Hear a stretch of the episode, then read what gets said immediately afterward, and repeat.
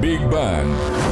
Estrellas, planetas, átomos, células, el universo a tu alcance.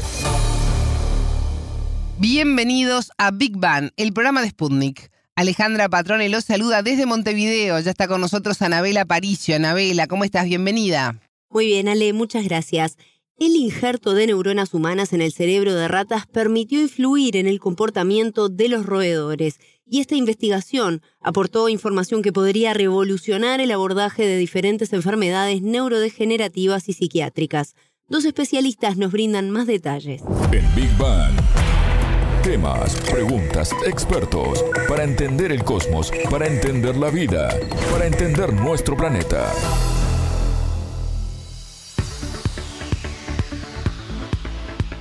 A ver, ¿cómo decir esto para que quede claro? Para que no haya dudas, no estamos hablando de ciencia ficción, Anabela. Totalmente. Modificar el comportamiento con una inyección.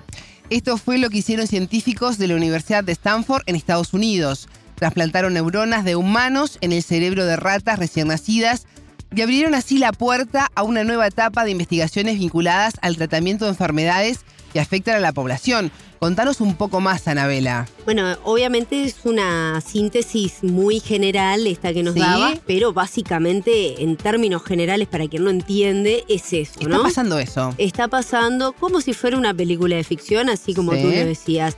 Pero nuevamente la ciencia logra hacer realidad este tipo de pruebas y hay una gran expectativa en la comunidad científica sobre los resultados.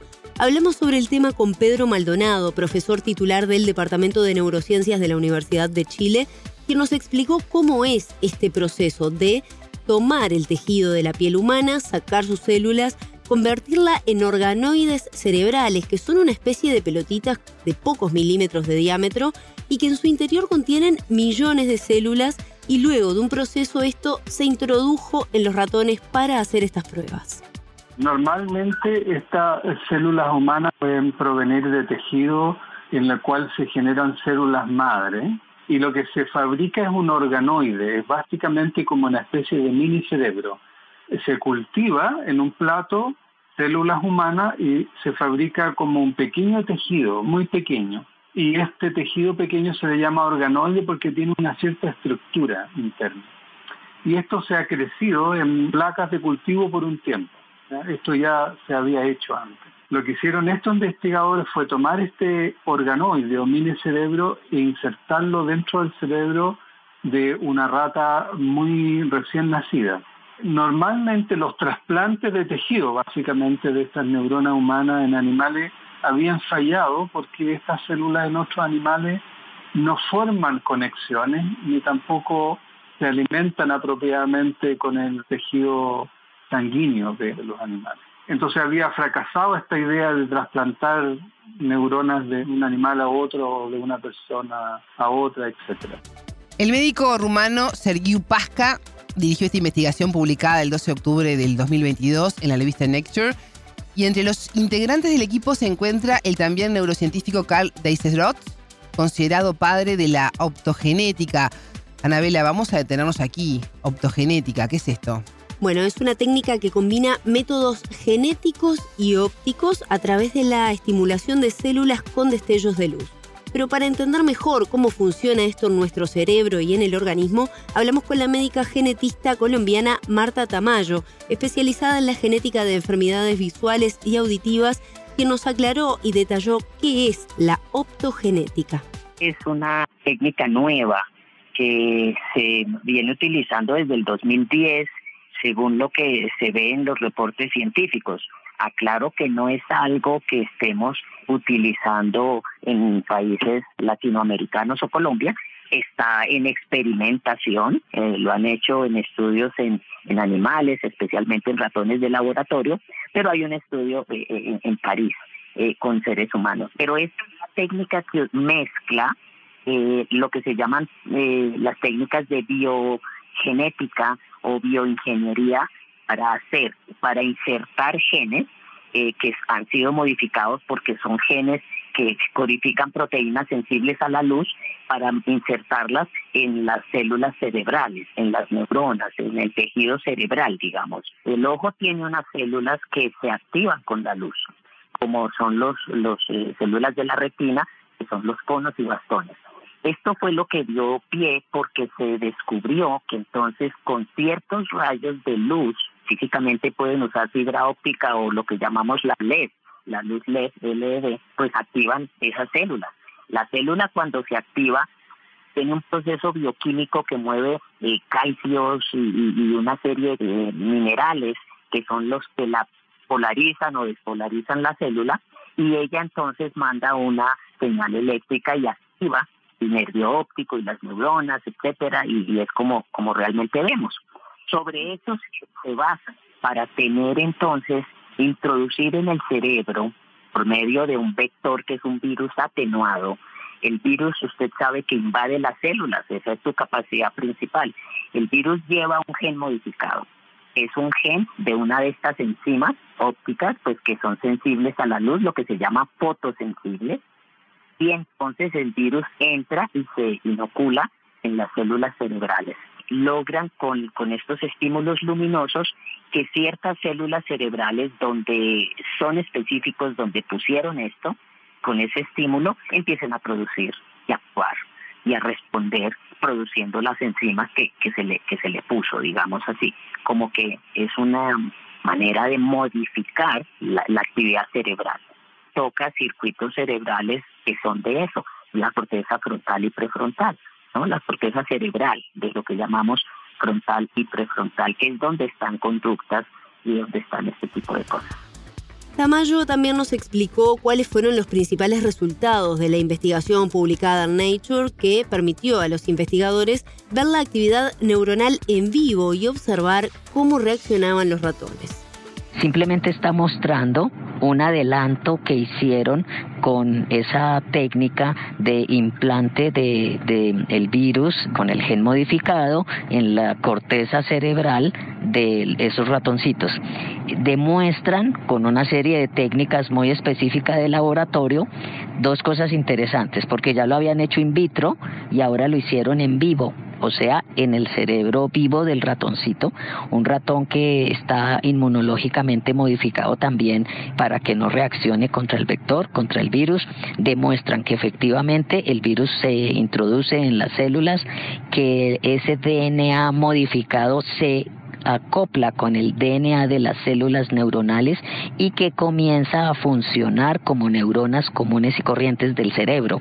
O sea que sí se integra al sistema neuronal cerebral y entonces cuando lo estimulan con la luz logran activar las zonas cerebrales que ellos quieren modificar y ven que efectivamente el ratoncito toma una conducta como respuesta, digamos, eh, por eso hablaba era como de conductas, una respuesta modificada. El ratón con la luz azul y la luz roja, entonces ven que con la luz azul el que no tiene esas células modificadas o ese vector eh, tiene una conducta y este tiene una respuesta a los estímulos distinta, porque le dan una recompensa. El ratón sabe que si hago tal cosa me dan tal comida o me dan tal recompensa y logran modificar la reacción del ratón esto está modificando algo de la conducta, pero es algo puro instintivo en un ratón que no tiene personalidad, digamos, modificada ni nada de eso y que no sabemos pues que, esto sea simplemente una estimulación neuronal y ya.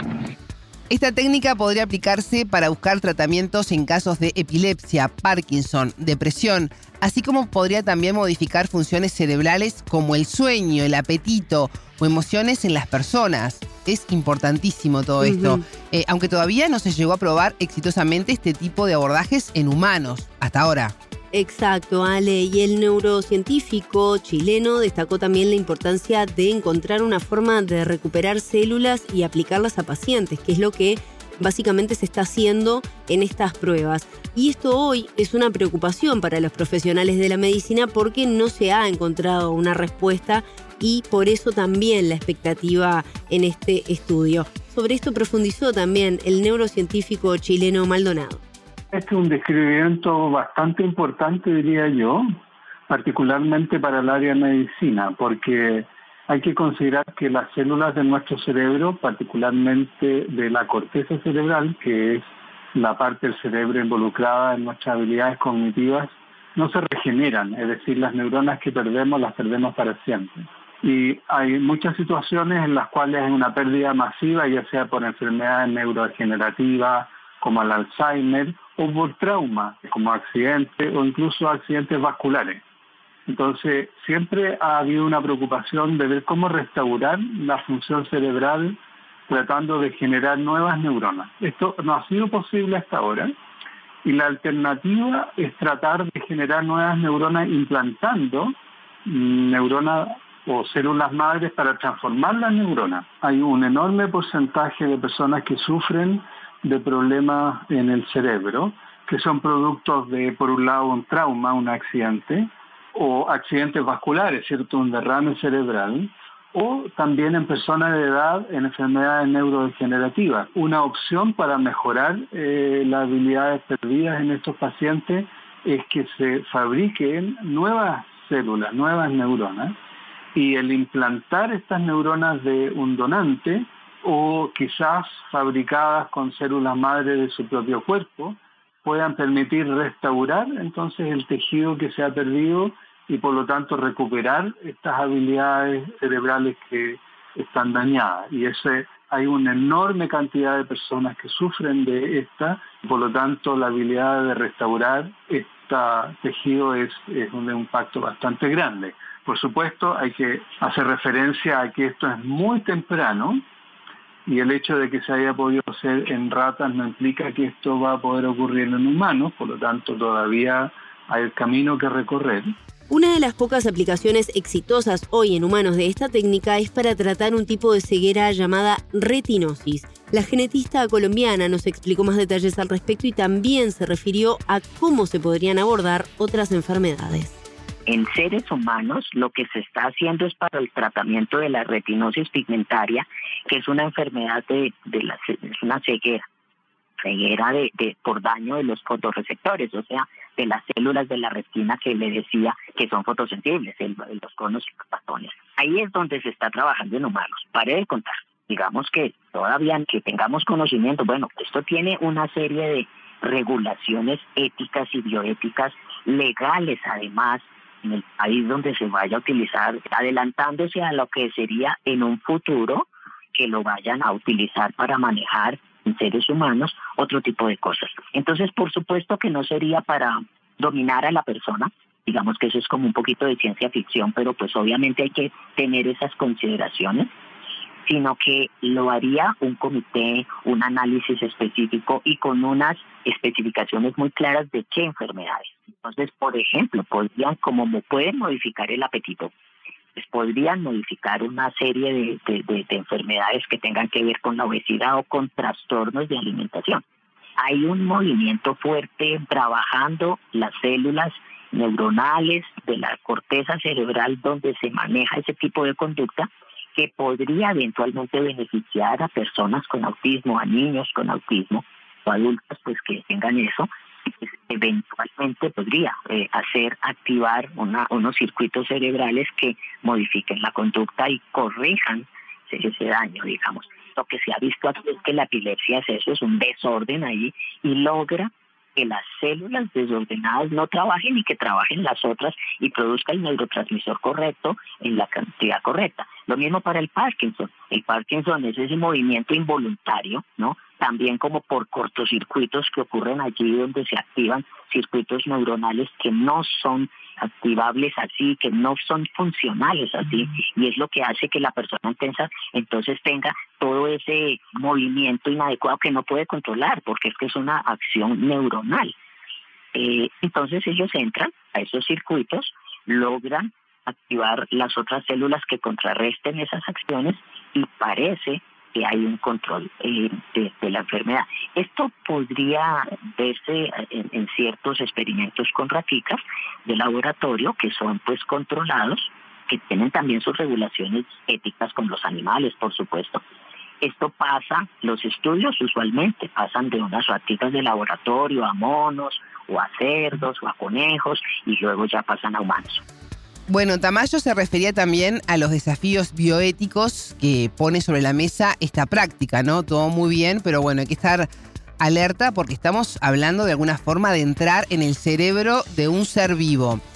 Esto deberá contar también con regulaciones y controles para tener un correcto uso de, esta técnica, Nabela. Exacto, Ale, porque pensándolo también a grandes rasgos es eh, manejar el comportamiento de una persona, es qué me van a hacer, ¿no? Te, genera una cierta cantidad de... ¿Dónde está el límite? Y eso, ¿no? El uso, siempre uno confía en la buena voluntad de las personas y de los científicos, pero también este, ese temor de que se pueda desvirtuar este uso de, esta técnica. Y sobre las implicancias técnicas y el debate en torno a esto hablamos también con el neurocientífico chileno, quien reflexionaba lo siguiente. ¿De dónde se sacan estas células? ¿A quién se le entregan? ¿Qué va a pasar con los animales que reciben estas neuronas? Etcétera. Yo creo que hay poca expectativa de que estas pocas neuronas implantadas en la rata van a cambiar demasiado las habilidades cognitivas de la rata, pero podrían dañar los animales y eso es siempre una preocupación ética. Pero también tiene que ver si es que esto eventualmente puede ocurrir en humanos, ¿cierto? La pregunta es, ¿se va a usar solo en personas que tienen enfermedades? ¿Podría alguien aumentar sus habilidades cognitivas por estos trasplantes artificiales, aumentar el tamaño del cerebro? Estas son preguntas que no, no están resueltas, ¿cierto? Y de dónde van a salir los implantes y a quién se le van a, entregar también es, un problema ético de discusión interna. Y esto abre una puerta interesante donde los investigadores locales pueden contribuir a ir incrementando este conocimiento para hacerlo más práctico, ¿cierto?, en medicina. Y es un desafío que todos un poco queremos tomar, pero en general yo creo que para la comunidad este es un avance importante porque restaurar el tejido cerebral ha sido uno de los problemas más grandes de la neurología y la psiquiatría. Escuchábamos a Pedro Maldonado, profesor titular del Departamento de Neurociencias de la Universidad de Chile y antes a la médica genetista colombiana Marta Tamayo. Ambos nos explicaron cómo funciona la técnica de injerto de neuronas humanas en ratas y su posible uso para el tratamiento de enfermedades en humanos. Muchas gracias, Anabela. Nos quedamos todos pensando en esto. Sin dudas. Fue un placer. Hasta luego. Pueden volver a escuchar este programa por sputniknews.lat. Esto fue Big Bang.